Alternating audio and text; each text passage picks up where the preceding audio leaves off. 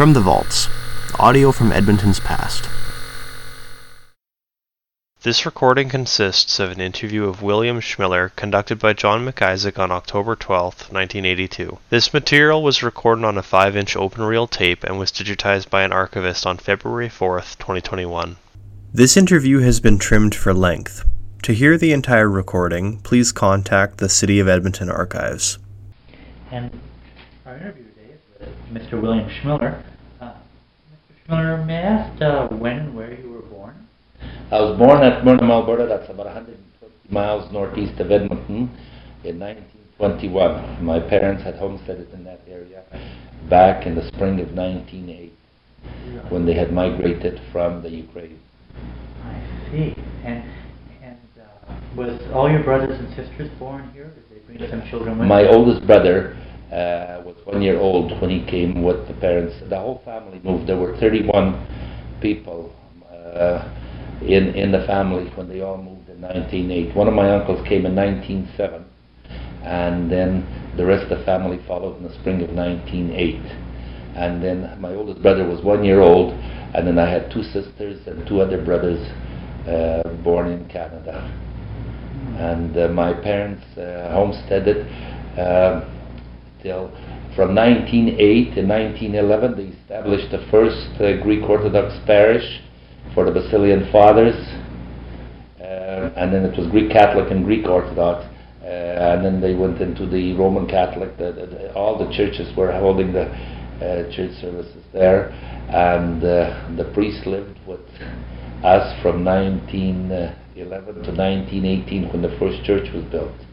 In 1914, my father started the first grocery store in that area, and he hauled groceries from Innisfree, uh, Mannville, Vermilion, and Vegreville from 1914 to 1927 when the first railway came through, the CPR, and then at the uh, uh, in 1928 he moved the uh, grocery store or the general store rather from the farm to the town and he operated it for another four years and then and that was sold to the co-op association in 1932 and at the same time he had built a big house in the uh, town of Myrnam and uh, at that time they were looking for a suitable hospital location. So he built another house and his and his house was converted into a hospital and it uh, operated as a hospital for four years until the community hospital was built there and it still stands. Really? And I take it you were educated in Myrnam, were yes I, I received my uh, education. I was in my uh, uh, grade 12 when uh, I decided to join the army and I joined the army and went overseas.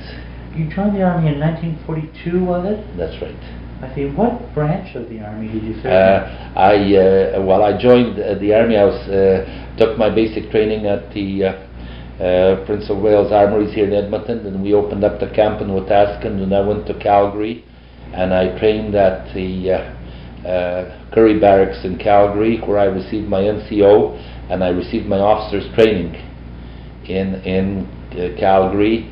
However, we had a, a uh, altercation in, in, in Calgary where a, a number of us went up to celebrate and we got into trouble, so we were all demoted and shipped overseas with the Calgary Highlanders as infantry. Uh, I arrived in England in Christmas of 1943. And uh, in January of 1944, the 1st Canadian Army was being formed. And because I uh, speak, read, and write the Slavic languages, I was one of those drafted into the Canadian Intelligence Corps. And in the, the Canadian Intelligence Corps, we had uh, 44 other, off, uh, other ranks and 90 officers, and between us, we could speak, read, and write every dialect in Europe. Really? And what sort of work did you do in the intelligence corps? Uh, we uh, were involved. Uh, there were four phases. There was uh, uh, civic administration, and a uh, uh, and uh, I was mostly with civic administration. And when we went into uh, Normandy, we landed in Normandy uh, three weeks after the uh, uh, the D-Day invasion.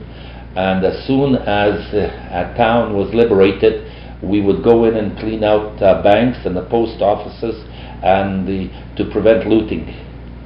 And uh, uh, the, the money was turned over to Civil Affairs Division, and then they negotiated with the government, gave the money back. Uh, the mail was all taken from the post offices, and where it was a lot of military mail from uh, uh, the uh, forces of occupation there, it was all perused, and any information that could be gathered from it was used for our own intelligence purposes. How about uh, safe deposit boxes, that sort of thing? Did you open those as well? No, when they was uh, they, were- when uh, anything that was properly secured, those weren't opened. But we would we would uh, post a guard on it, and until uh, members of the uh, civil affairs division would come in and they would take it over, and they would contact some official. They'd open up all the safes and, and count all the money, and then turn it over back to the government. And this went right through France, Belgium, Holland, and right into Germany. Mhm. I understand that you ran out of a little bit of luck in uh, France. Yes, we were. It wasn't France. Uh, while we uh, we had a number of escapades in France and and Belgium, and uh, into Holland, and uh, we were uh, bombed out in the in the uh, spring of uh, uh, 45 in Holland. We got there in the winter of 45, uh, in the uh, winter of 44, and in the spring of 45 we were bombed out. Uh, I was suffering from bad cold at that time, and. Uh, and then uh, uh, we had gone into Germany and we were just getting documents out of a post office when it was hit by an 88 and the post office collapsed on top of us. I was buried. When I was finally taken out from there, there was four of us that were trapped in the post office and when I was taken out, my whole right side was uh, quite badly uh, hurt and I went in into the hospital and because I had a bad cold at that time from the flooding in Holland it developed into pleurisy and effusion and I spent the next uh, six months flat on my back uh, convalescing In England? uh, I was well. I started in in uh, uh, Holland, and then I was flown back to Belgium to a, uh, a hospital in Bruges, uh, which was an old uh, historic town in in Belgium. From there, I was shipped by uh, uh, by ambulance and boat to England, and I was at the first Canadian General Hospital in England for a few months. And then, when I had regained enough strength, I was then came back to Canada by uh, the Lady Nelson Hospital ship to Halifax, and by train to Calgary. And I spent uh, three months at the Colonel Mewburn Pavilion in Calgary, and then I was shipped to the, uh, uh, I mean, to, to the uh, uh, Colonel Belcher in, in Calgary, and I was shipped to the Colonel Mewburn in Edmonton. At the Colonel Mewburn, there, my chest, I, I had a, a relapse, so then I was shipped to, uh, for a while, I was in the General Hospital under Dr. Uh, uh, Hamilton and Dr. Easton, and then I spent a few months in the Charles Camsell Hospital under Dr. Meltzer and Matas. So I, I had I spent uh, all of uh, 45 and into 46 in the hospital. Did you get any medal or award for being injured? Uh, no, the Canadian Army does not have medals or awards for injuries like the like the uh, American Army has the Purple Heart. But uh, I uh, earned five military medals while uh, uh, serving overseas. May I ask for what Well, they were they were the, the volunteer medal, the, and then the 39 to 45 medal, and then the overseas medal, and then the uh, invasion medal. So the uh, I, I I have five of them. Hmm, You must be very proud of that. I think you should be. Yes, every time I put them on on November the 11th, my uh, family refers to me as General. and did you leave the uh, Canadian Armed Forces as an NCO? Uh, no, I was discharged as as a private Mhm. uh, in the uh, uh, from the forces, and uh, with uh, full uh, hospitalization. I still have my Canada pension plan. I was discharged with 100 uh, percent disability, and I drew the disability for five years. And then, as my uh, my uh, earning power returned, my disability was cut down, and it was reduced to the monetary portion of it was reduced to nil, but I still am covered for full uh, hospital and medical services if I ever want to go back to the DVA. Mhm. Do you suffer any ph- physical pains as a result of your injury? Occasionally, I, I, ha- I have adhesions and I get chest pains, but they're very slight. I've been trying to keep myself very active so as not to, uh, because it's, uh, if I sit around for a long time or, or I sort of get cramped up and that, that's why I have to keep moving all the time. At the end of the war, did you uh, return to school? No, I, uh, I, when I came out of the army, I, uh, uh, was planning on going to school, and then I decided I was going. I, I wanted to uh, probably go into journalism because I wrote quite a few articles for the Maple Leaf newspaper when I was overseas, and I had a typewriter with me, and I wrote quite a few short stories. I uh, tried to get on with the journal, but there were so many reporters getting on at that time. Uh, my other uh, preference was accounting, so I uh, uh, started taking public accounting, and then I uh, uh, went to it full time, and that's what I've been doing all along. Mhm. Um, also, after the war, uh, in addition to your accounting business, you uh, made your first stab at politics. Yes, well, when I when I was convalescing in 1946, uh, to keep myself occupied, I joined uh, uh, many clubs and associations, and uh, I was on the original United Nations Association in Edmonton with Cora Casselman and, and, and, and the group there, Marjorie Bowker, and some of these people, Mr. Burr. Oh, I just forget the names now. But anyway, Cora uh, Casselman was the one that went down to San Francisco to the first United Nations session, and so I was with the United Nations Association. I joined a number of other clubs. Were you a founding member of the UN Club in Edmonton? Uh, I was an early member. I don't know. I, I, I don't recall if I was a founding member, but I was an early member, and I belonged to a number of other associations. And at that time, uh, attending various meetings, I happened to meet Harry Ainley, who was uh, a uh, uh, the mayor at that time, and because of my interest in politics, he asked me to participate in his campaigns, and I worked in 1946 and 47 on Harry Ainley's campaign. Uh, while I was in the forces, I had the opportunity of meeting Marcel Lambert because he was an armed forces representative, and the late uh, Senator Harper Prowse uh, when he campaigned for military representation in Parliament in, for, I believe that was in 44 and 45, yes. And so, so you campaigned for Harry Ainley. Could you just give us a thumbnail sketch of, of what Harry Ainley was like?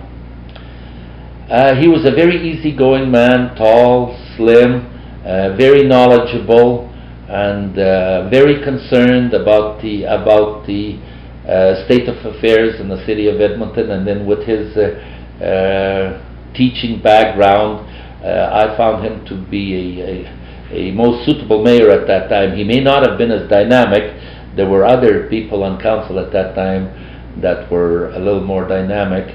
I worked for uh, for Harry as as as an uh, uh, a mayor.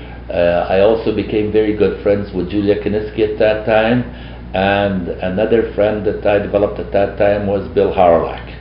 I met Bill in 1946, and uh, I got to know him. And then starting in, uh, I uh, I worked for Bill practically every year thereafter when he ran for city politics and they talked me into running, uh, trying in 1948, and I, uh, I ran, and uh, Bill, that was Bill Hawrelak's uh, and my uh, first uh, entry into politics, and I believe Bill beat me by about uh, 450 votes at that time. But you both lost, right? Yes.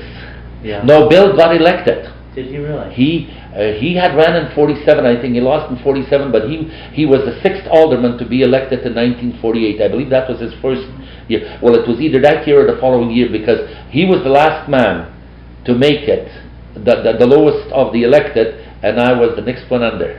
hmm So you just missed it. Yes. Um, do you recall some of the issues in that 1948 campaign? Uh, yes, uh, one of the burning issues was uh, a city hall. and uh, they uh, they were talking about uh, developing a city hall because uh, the uh, old city hall was in uh, the what later became the police station, and. Uh, uh, there was a candidate uh, for mayor at that time by the name of Speed, Fritz Speed, I believe. Right, old Fred. And he was advocating that if he was elected mayor, he would uh, uh, expropriate McDonald Hotel and convert that into a uh, uh, into a city hall. And uh, Julia Kiniski was running at that time. There were other people. Uh, um, Sid Parsons and uh, Mr. Uh, Bissett, and uh, I just don't recall it right off the bat, but it was very interesting. And I learned uh, another friend I made at that time in 1948. There was a young journal reporter who was just starting out with the Edmonton Journal, and he was assigned to cover the uh, uh, campaign speeches, and that was Hal Pawson Really? and that was Hal had just moved up from Regina, and he was a cub reporter on the journal, and he was uh, covering the election. Mhm. I, uh, my research showed a, a few other issues, uh, issues that more or less stayed the same for you, if, if, and correct me if I'm wrong. Things like you advocated more low rental housing. Low rental housing. There was also the uh, uh, bus fares. I believe the bus fares were at 10 cents, and we wanted to increase them. We felt that in order to expand bus services into new outlying areas, we would have to increase the bus service uh, to 15 cents. Uh, there was the matter of uh, roads. Uh, there was a, sh- a great shortage of roads, uh, arterial highways at that time. There was a shortage of bridges, uh, uh, traffic jams uh, from the south side to north side and vice versa, and also insufficient roads north across the railroad track. Because if you remember, 82nd Street and 97th and 127th were all roads over the railroad track and uh, the long freight trains that used to come in used to block traffic for hours at a time, and it was a burning issue. Mhm. Uh, pollution was another one at that time because there were plants coming in, and it was. Uh, I would say that the issues over the years have uh, remained almost uh, identical, right back from 46, from the first year that I remember, right up till now. I would say that the majority of the issues are still the same. And financing. Financing was a huge problem, taxes was a huge problem, and uh, but it was most interesting. Uh, the only thing is that some of the candidates at that time, uh, as I recall, uh, did not uh, research. I don't think they researched the issues as closely as as uh, uh, they do now, because uh, and because people are becoming more concerned. And I remember going back to Fritz Speed, he was one of them that uh, he used to carry a Bible in his pocket, and if he uh, uh, he was allowed ten minutes, and if he only spoke for three or four minutes, he would take the Bible and use up the rest of his time because he felt he was entitled up the full ten minutes. Indeed. Uh, one of the other issues was uh, the idea that to vote, one had, or to run for public office rather, one had to be a property owner. And uh, if uh, newspaper is correct from the day, you were in favor of abolishing the property qualifications for candidates. Do you recall taking that stance? Yes, and and uh, because at the, the, the, the my objections to that clause was the property owners were given preference and were made uh, first-class citizens. And if you were a property owner in the city of Edmonton, you could have lived in Calgary or California or Vancouver, but you could come on election day and vote because you were a property owner. And the same applied if you were a property owner, you could you could uh, run for office, and you did not necessarily have to be a resident of the city of Edmonton. Hmm. And I felt that uh, that was discrimination, and that whether you were a property owner or not did not make any difference. Uh, I felt that more emphasis should be placed on a person living within the city rather than owning property. and uh, the, the, the argument was that a property owner pays the taxes. Well, uh, the, the tenants indirectly pay taxes also, and I was in favor of uh, removing the, the, the uh, uh, property qualification, but I felt that there should be a, a deposit. Uh, and a, depo- a deposit and uh, uh, enough signatures to weed out the candidates that were not serious. To Fred Speed and Uh, we have had, unfortunately, in the city of Edmonton, at least one, if you want to use the term loosely, crackpot candidate in every election. Mhm. Indeed, we have sometimes more than one, I think, Mr. Schmiller. In 1977, you ran again. Yes, I was asked to run. I believe it was for the uh, for the school board, the Mhm. public school board, and uh, at that time we had a number of civic organizations going, and if I recall correctly, it was the uh, Civic Democratic Alliance. Uh, there were a number of knowledgeable people, and they felt that they wanted to get more young parents involved in uh, school affairs because there again there were people uh, serving on the school board who uh, had no children going to school and, and some people felt that bec- they were not totally involved in the school system and and I uh, ran again of course I was defeated uh, again I'm sorry, what year was that? I'm not too sure what year that was. What, I, I didn't think it was 77. I don't know it it was uh, I think it was uh, 48 I think it was 50 hmm 58 I'm sorry that was in in 57 or 58 And your own children, they went to the public school system? That's right. They did, eh? Yes, I, uh, uh, my- children uh, have, uh, all five of them have gone through the public school system in, in uh, uh, Edmonton. They are all uh, uh, senior matriculation graduates. Uh, Three of them are graduates of the U of A. My, uh, uh, my oldest daughter uh, just has her senior matriculation and she got married. She's married to a, uh chap who, uh, my son-in-law was a former pilot with the Royal, Royal Canadian Air Force. He now flies for a private firm. Uh, my second daughter is a CA. She currently works for the provincial government. Uh, my oldest son is a uh, uh, has a bachelor of commerce degree. He's in business with me. Uh, and my other son is a engineering graduate, and he is now the chief project manager for one of the constructions company in town. And our youngest son is uh, uh, taking uh, mechanical engineering, and he's in his third year of mechanical engineering at the university. You can be proud of each and every one of them. Yes, yes. Uh, the, uh, I've always believed in education. My my father had grade four education in Europe, and he was after us for education in in Canada. My ambition was to go to university and graduate either in accounting or law, but uh, it, it never.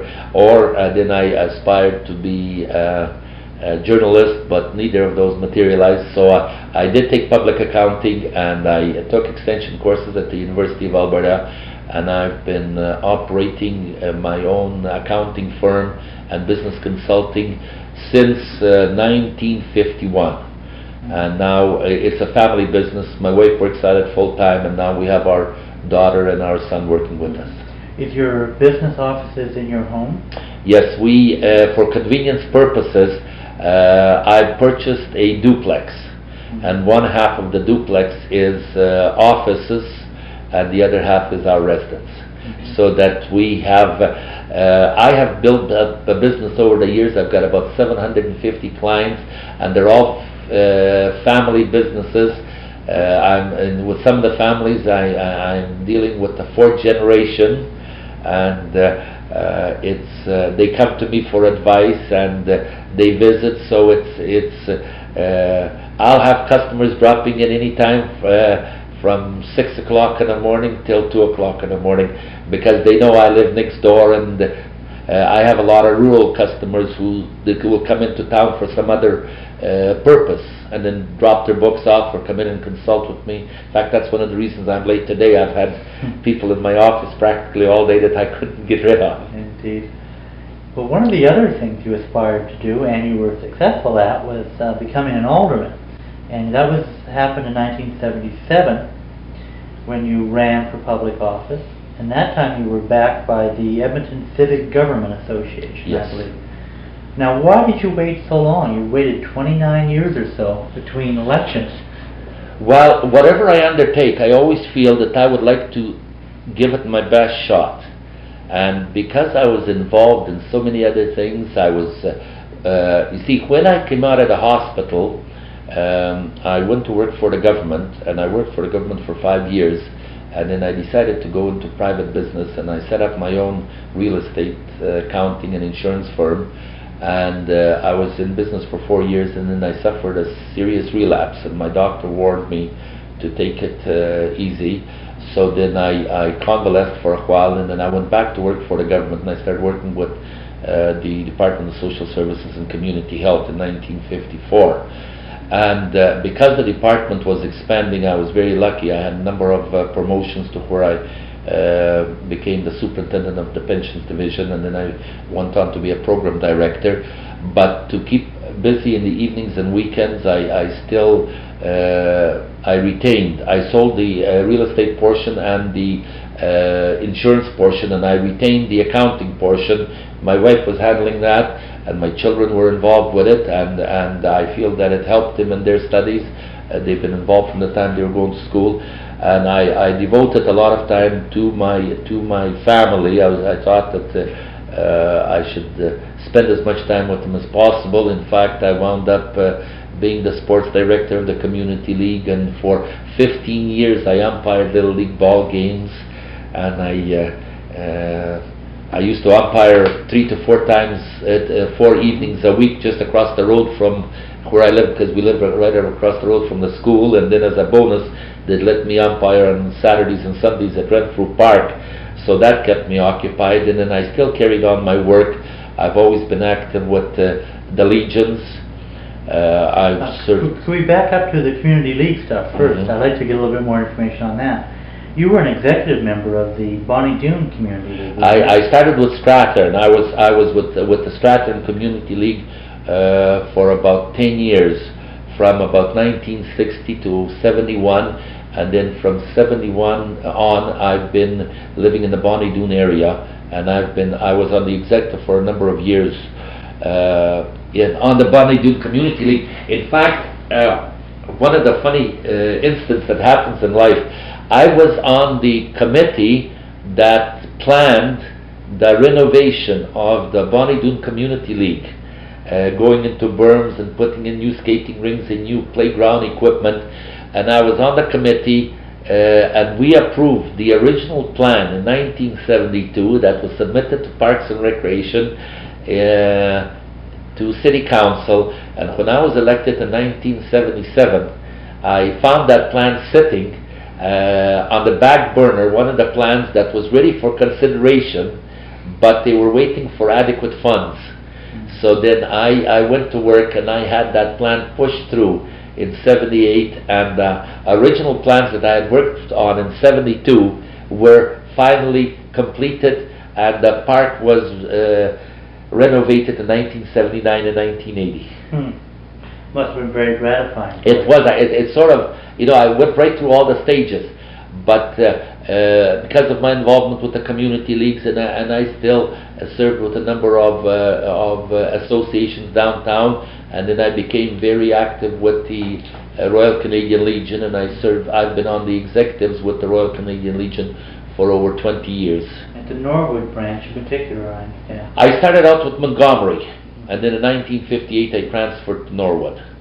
Where you became the president. Uh, yes, I served three years as president in Norwood. I, I was president in Norwood 1976 and 77. My term was up, uh, but they uh, had made an, uh, they brought in a special uh, exemption to the uh, bylaws to let me serve for another year because of our involvement with the Commonwealth Games for 78.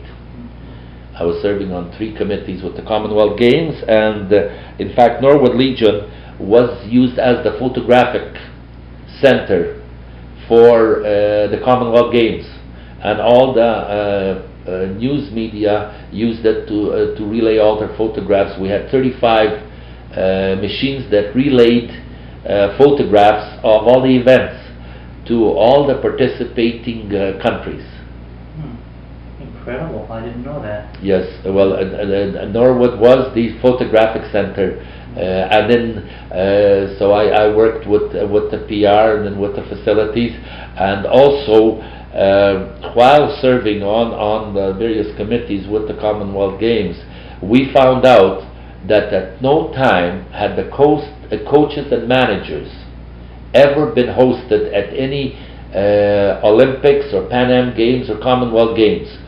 The, the athletes get the medals, the country is recognized uh, uh, by the playing of the national anthem and raising of the flag, the VIPs are all hosted, everybody is hosted, and there was a forgotten segment uh, uh, of coaches and managers. So uh, the Royal Canadian Legion felt that because we were involved in a youth development program and we hired uh, Geoff Dyson from England to come and set up a an athletic program for the legions across Canada, and having known uh, Geoff quite well, uh, we then proposed to host a night for coaches and managers. And we were given full approval. Uh, we were recognized as one of the official functions of the Commonwealth Games we uh, set up a committee and we uh, there were we were told that there were 360 coaches and managers at the Commonwealth Games. We invited them all. We also invited uh, Her Majesty the Queen to be a guest. She couldn't make it, but Prince Philip agreed to attend. Uh, we had to go through a severe uh, uh, protocol Mhm. program. The uh, the premises were inspected. I wasn't aware that uh, wherever royalty goes, that all the premises have to be inspected ahead of time. And we held a night. Uh, we ha- held a program at the Polish Hall. We had over 400 people attend there. Uh, Prince Philip was to spend half an hour with us. When he came down, he enjoyed the evening so much. He sat down and he had a few beers with the boys, and he stayed, uh, stayed an hour and a half. In fact, uh, uh, his uh, security officers were worried. They came twice to check to make sure that everything was fine with Prince Philip.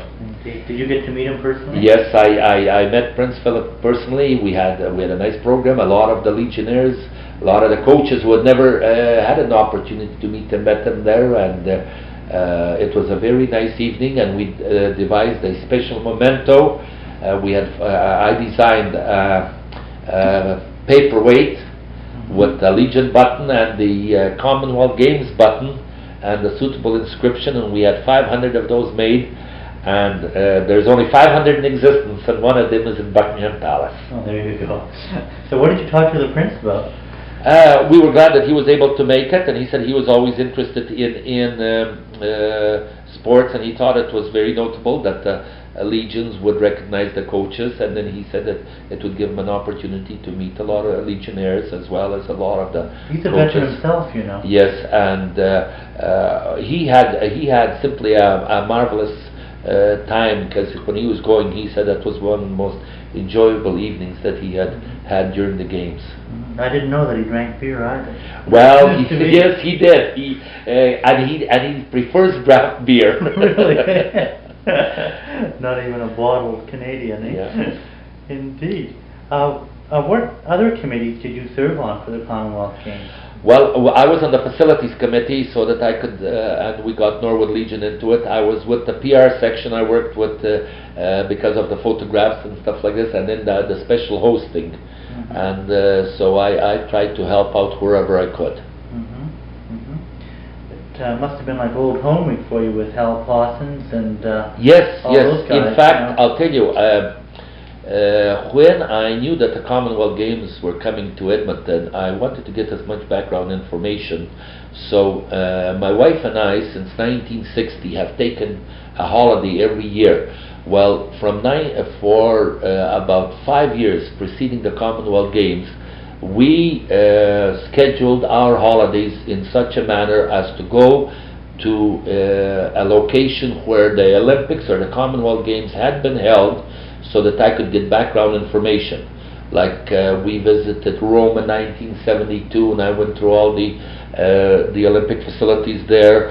In 1975, we were in Berlin, and I uh, went uh, uh, to the uh, Olympic Stadium in Berlin. I went through all the facilities. In fact, I stood at the very spot where Hitler stood and Uh, in, uh, during the Olympics uh, in Berlin. I visited the the in various other places. I went to Edinburgh. I was in London.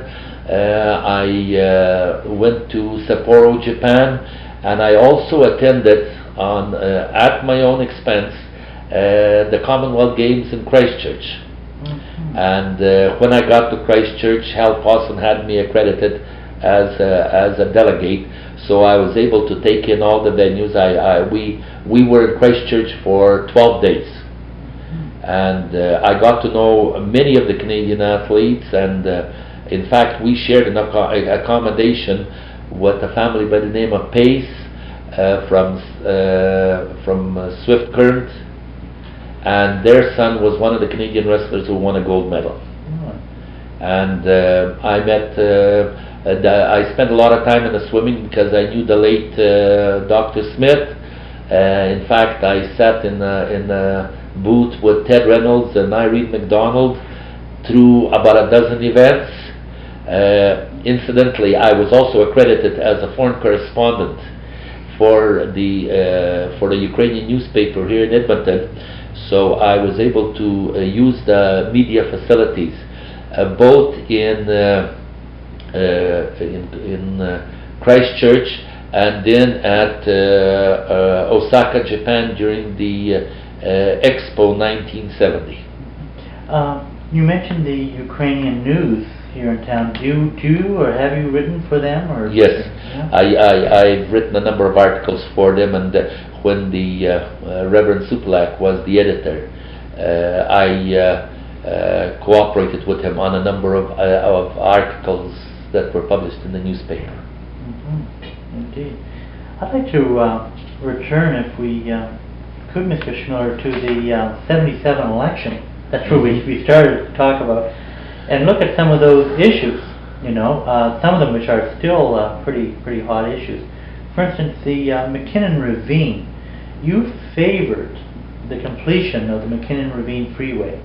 Uh, could you tell us why you uh, took that stance and whether or not you still hold that position? Yes. Uh, I have traveled extensively in Europe, in Africa, in Asia, uh, I've uh, gone right across Canada from Victoria to St. John's, Newfoundland about five times. I've traveled through many cities in the States. I've, I've uh, been to uh, Sacramento, Los Angeles, uh, San Francisco, San Diego, Chicago, uh, um, New York. and I found that in most of these cities, they have utilized the ravines to a great extent for freeways. And uh, in fact, uh, one of the most notable ones is in Detroit, where you have every ravine in Detroit has been now utilized as a freeway. Toronto held back for years and years, and they have gone. I remember when I visited some relatives of mine that live in Don Mills in Ontario. At that time, there was a fierce battle raging as to whether the freeway should go through the Don Mills. Now it's one of the most used freeways in Toronto. Uh, same thing in Quebec and, and, and uh, Quebec City and Montreal. Uh, they have utilized to great advantage. And I feel that in Edmonton we have been lax in that area. I remember the fight that raged about the Capilano Freeway. Now, the, the Capilano area was only used for dumping snow it was uh, the undergrowth was too thick. Uh, it was unsafe to go down there. Since the Capilano Freeway has been put through the Capilano Ravine, the, the uh, banks have been beveled. It's been all landscaped. There, there are a hundred times more people using the uh, recreational facilities in the Capilano Ravine uh, after the highway was built than before. And I feel uh, that there are two more, the, the Groat ravine is, is a perfect example. There was uh, a lot of opposition.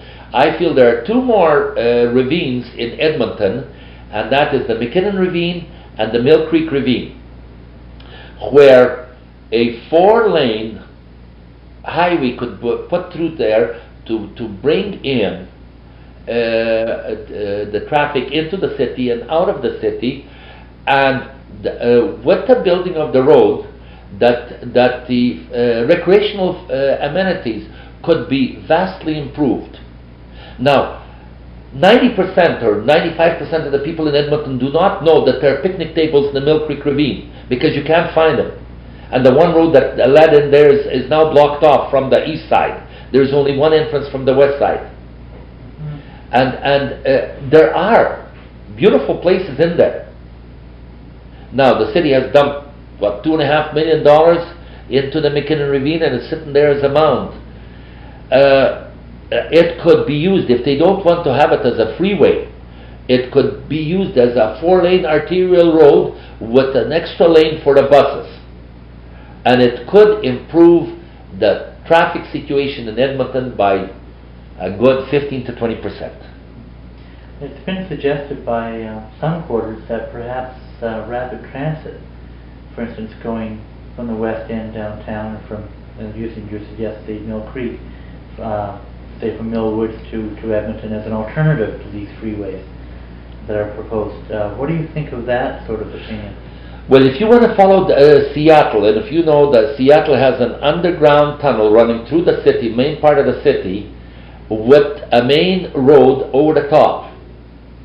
If you were building, you could build the same thing in Edmonton, where you could uh, say you could take the, uh, the Mill Creek Ravine from the low-level bridge to the Argyll Road, and you could build.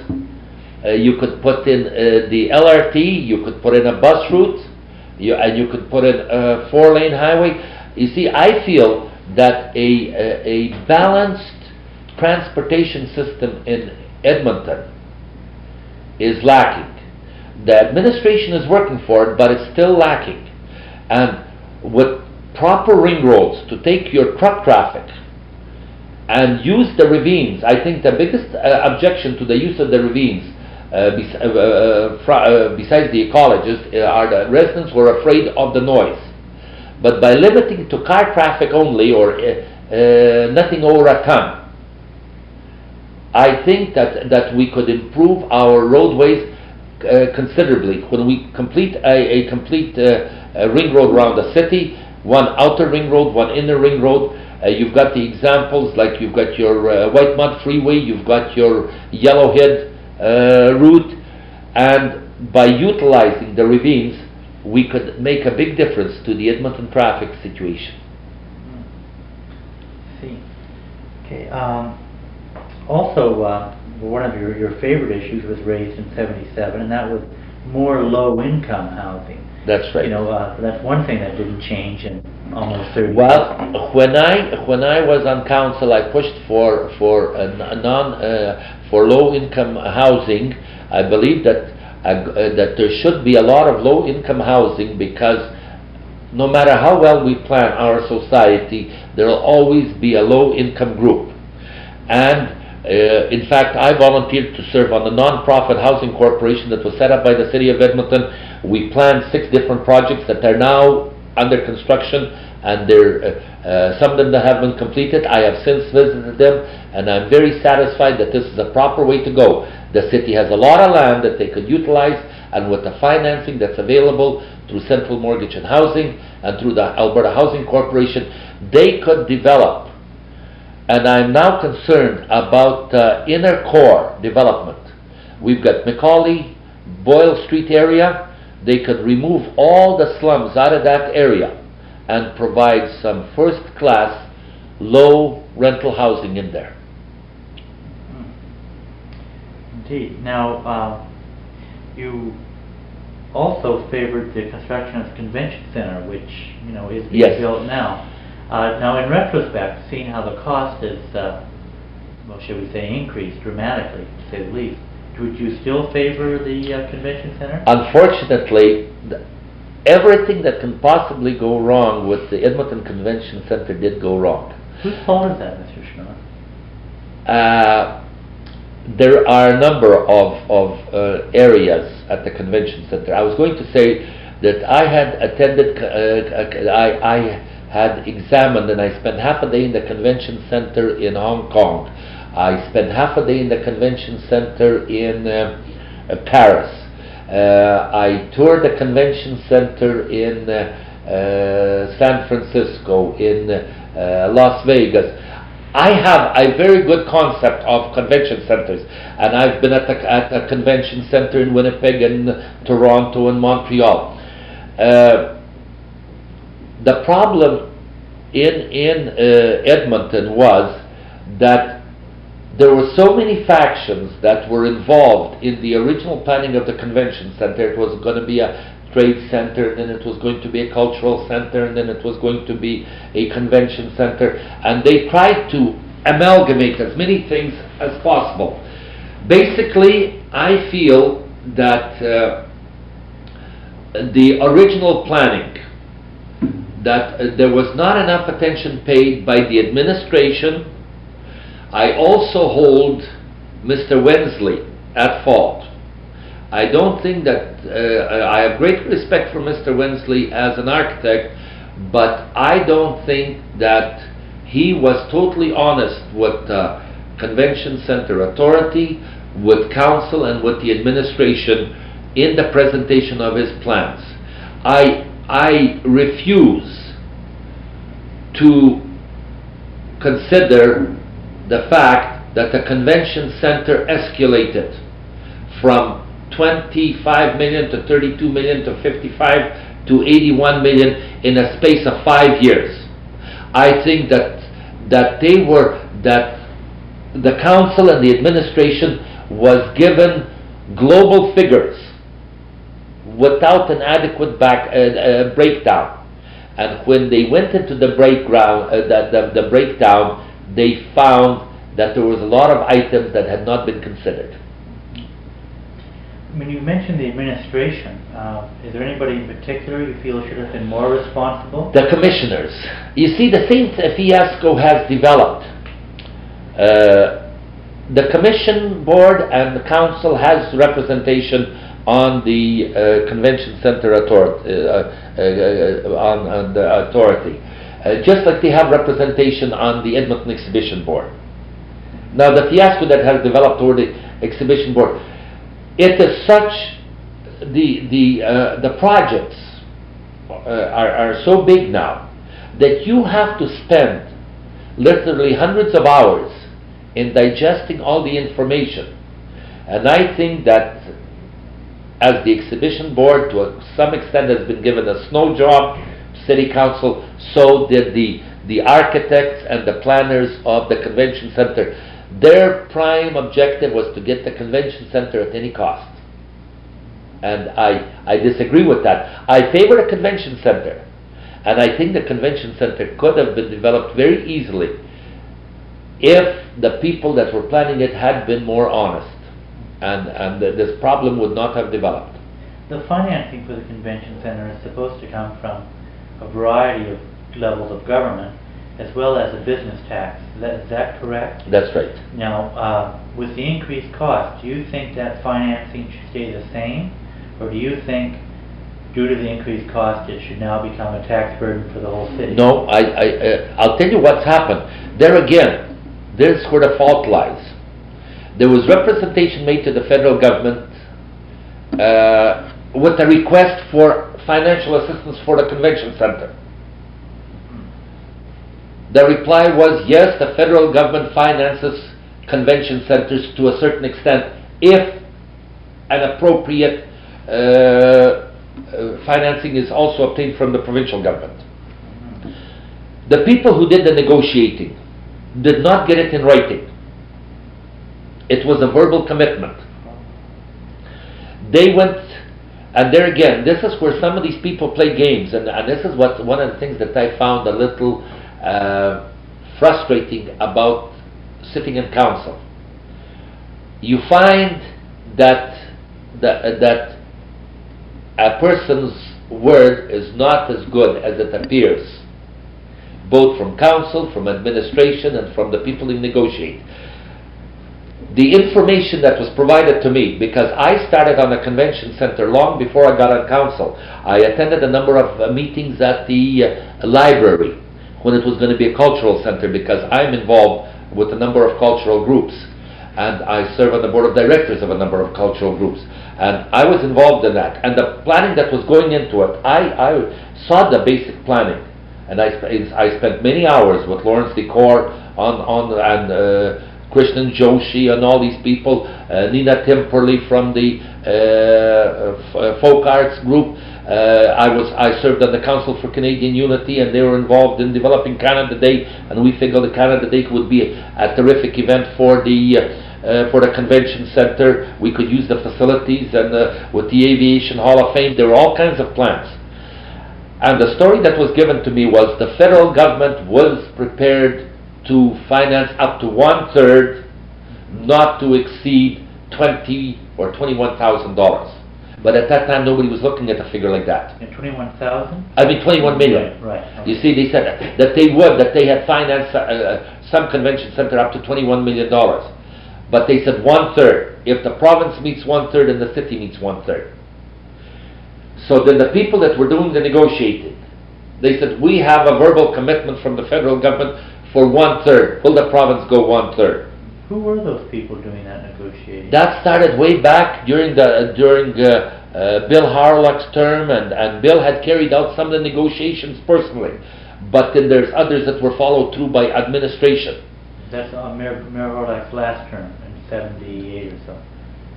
The con- uh, yes, and I no no in in seventy five and seventy four and back in seventy two, Yeah. and then uh, then they approached the province, and the province says, "Fine, we'll go one third. Just like they had a ver- they had a verbal commitment on the Coliseum.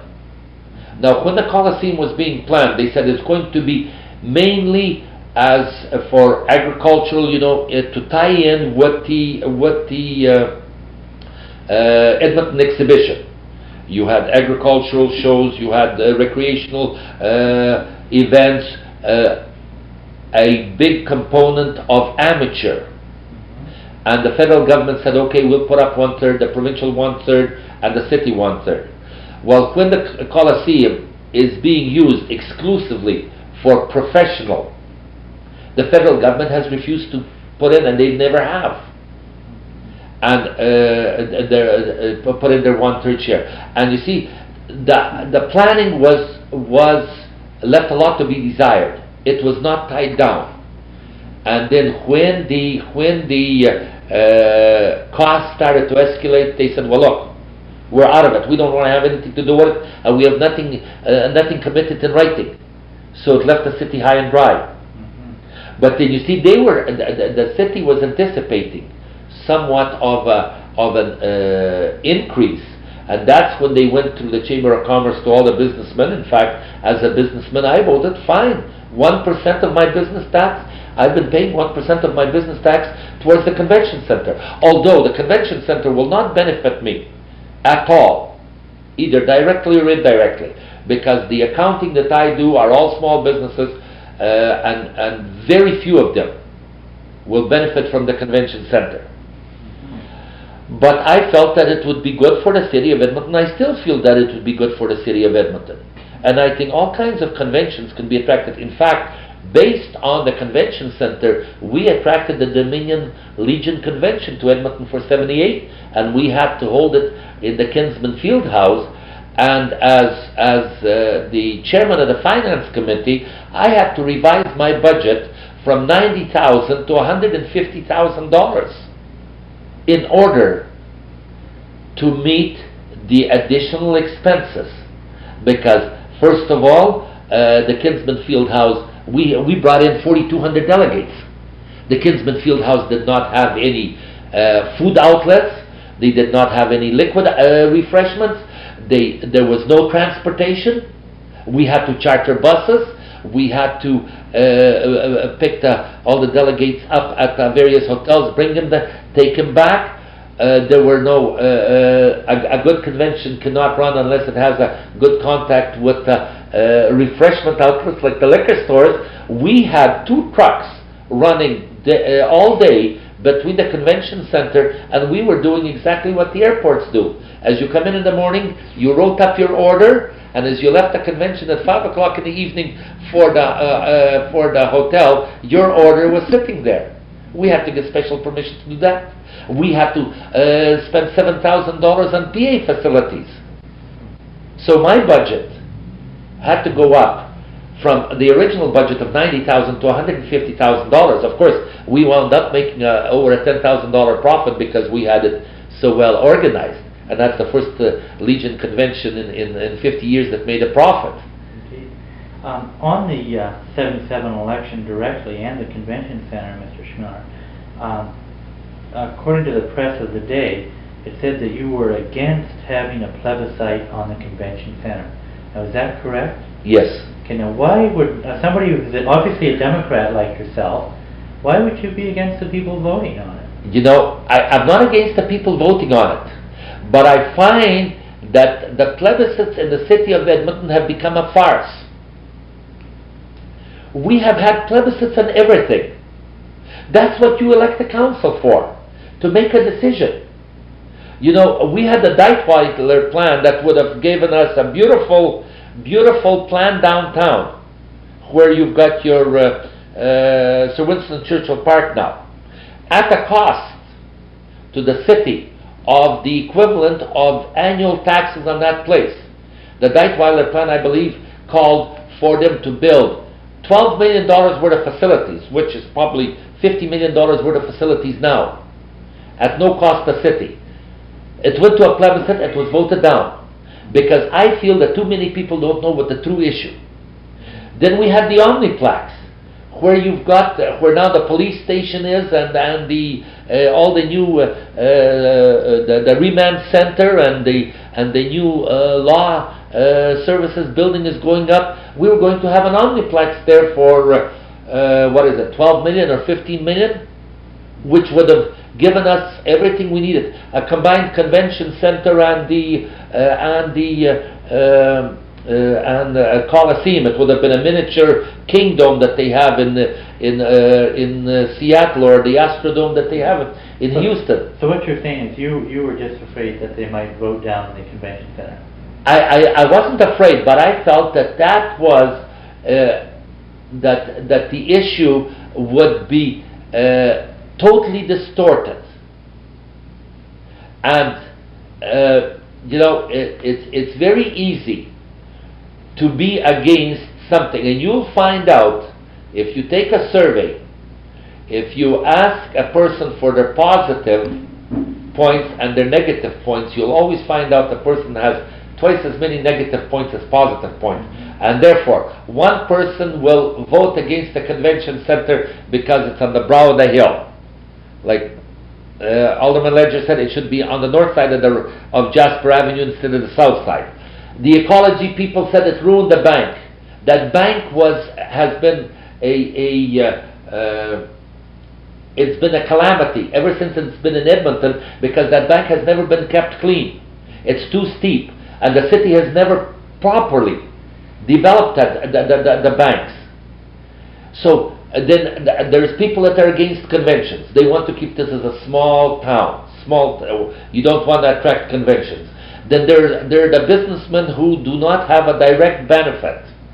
So when you look at all the negative factors, I, I, I am positive that anytime you put a, a, an item like that to vote, in fact, if you take a look at your LRT, uh, if, if if the LRT goes to a uh, to the expansion, ever goes to a plebiscite, it'll be defeated. I can tell you, it'll be defeated.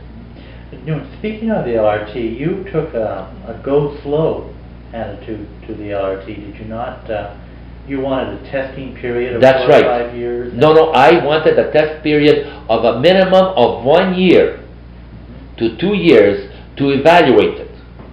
I've ridden in subways in, in Paris in London in Moscow in Toronto in New York and uh, in uh, San Francisco.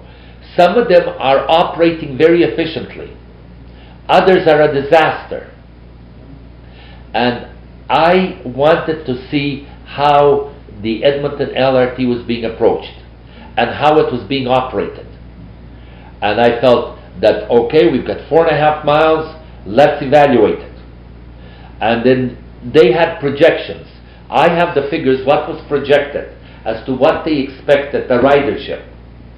They said that they they were, they hope to start the ridership with 10,000 and go to 11,000 a day, then 12,000, 15, and then within six uh, months they were they would hope to have a ridership of 16,000 people a day, and that it would pay for it. You know, it would carry it's the expectation. Well, within four months, the LRT was carrying 22,000 people a day, mm-hmm. which is way beyond expectations. And this is what I wanted evaluated. The other thing that I, I, I wanted to go slow is because of what has happened in regard to convention center, what has happened on other projects, I want to I wanted to be sure that the financing was in place before we committed the expenditure of that money. Been a pretty good deal, I think, you know, financially we've handled pretty well. It is, it is, and, and if, as long as they proceed, now, the, the province comes in and says, here's hundred and seventeen million dollars, fine. They're building it from 101st Street to 109th Street. Now, they felt that that money will take them, except now, they've worked in an additional station on 104th Street. And that should take him up to the foot, the north end of the high-level bridge Mhm. That 117 million. Now, as soon as that is finished, when they go to the province, whatever they get, that's what they, because there again, I don't want it to come back as a burden on the city taxpayer. Mhm. Yeah, I see your point on that.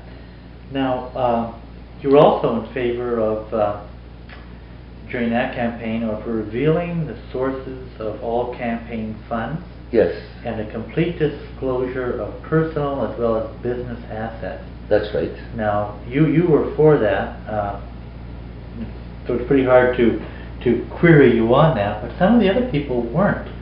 Uh, Can you, do you think there's any valid reasons for not disclosing? No, but there again, uh, you can you can extend this too far. I am for uh, uh, for disclosing my own holdings. I am prepared. Uh, I can disclose it at any time, and uh, I am prepared to disclose all my donations at any time. But then, some of these people, when they get their foot into the doorway, they're not happy with it. There was a motion in council that not only is the alderman to ex- disclose their their uh, holdings and their contributions, they're also to disclose, the wife is to disclose, and the immediate family is to disclose. Hmm. Now, I have a son-in-law who is a vice president and a chief pilot for one of the biggest construction companies in Edmonton. As a bonus, they give him some shares. Mhm. Now, as an example, he has two shares in the company that owns all the Boston Pizza franchises in Western Canada. Therefore, because I know that my son-in-law has 2% in the Boston pizzas, every time a Boston pizza question came up in council, I couldn't vote on it because it's a conflict of interest. Now, how far do you extend that? I am not afraid of my holdings. My holdings I can declare, I can also disclose my contributions. But then again, I have an association, like the Civic Government Association. They canvassed their members, and they raised $50,000, and they split that among 12 candidates. So, if I get a portion of their money, I know I got $5,000 towards advertising from CGA. I don't know who the members of CGA are. You see? And therefore I cannot fully disclose like like uh, as to who may where the money originated from because it went through another source. In my campaign in 77, I was approached by six different groups who would give me the name and they said, look, you have no obligation to us, but because of your stands and your policies, we would like to support you, and we want your okay to support you. We'll run an ad on your behalf. All you have to know is the organization, and we'll tell you who the principals are two or three people. Like, a very, through my business associations, I used to do the accounting for uh, Mr. Brooker. And Mr. Brooker, who was a contractor in this town, was the father of Elmer and Bev Brooker. Mm-hmm. Now, I, I know Elmer and Bev Brooker since they went to university. Bev Brooker is now organizing a group. When he comes to me and, and offers his support, he says, My group is prepared to support you. I'm dealing with Bev. I don't know who he's got behind. It would be unfair to try and, and, and trace every dollar.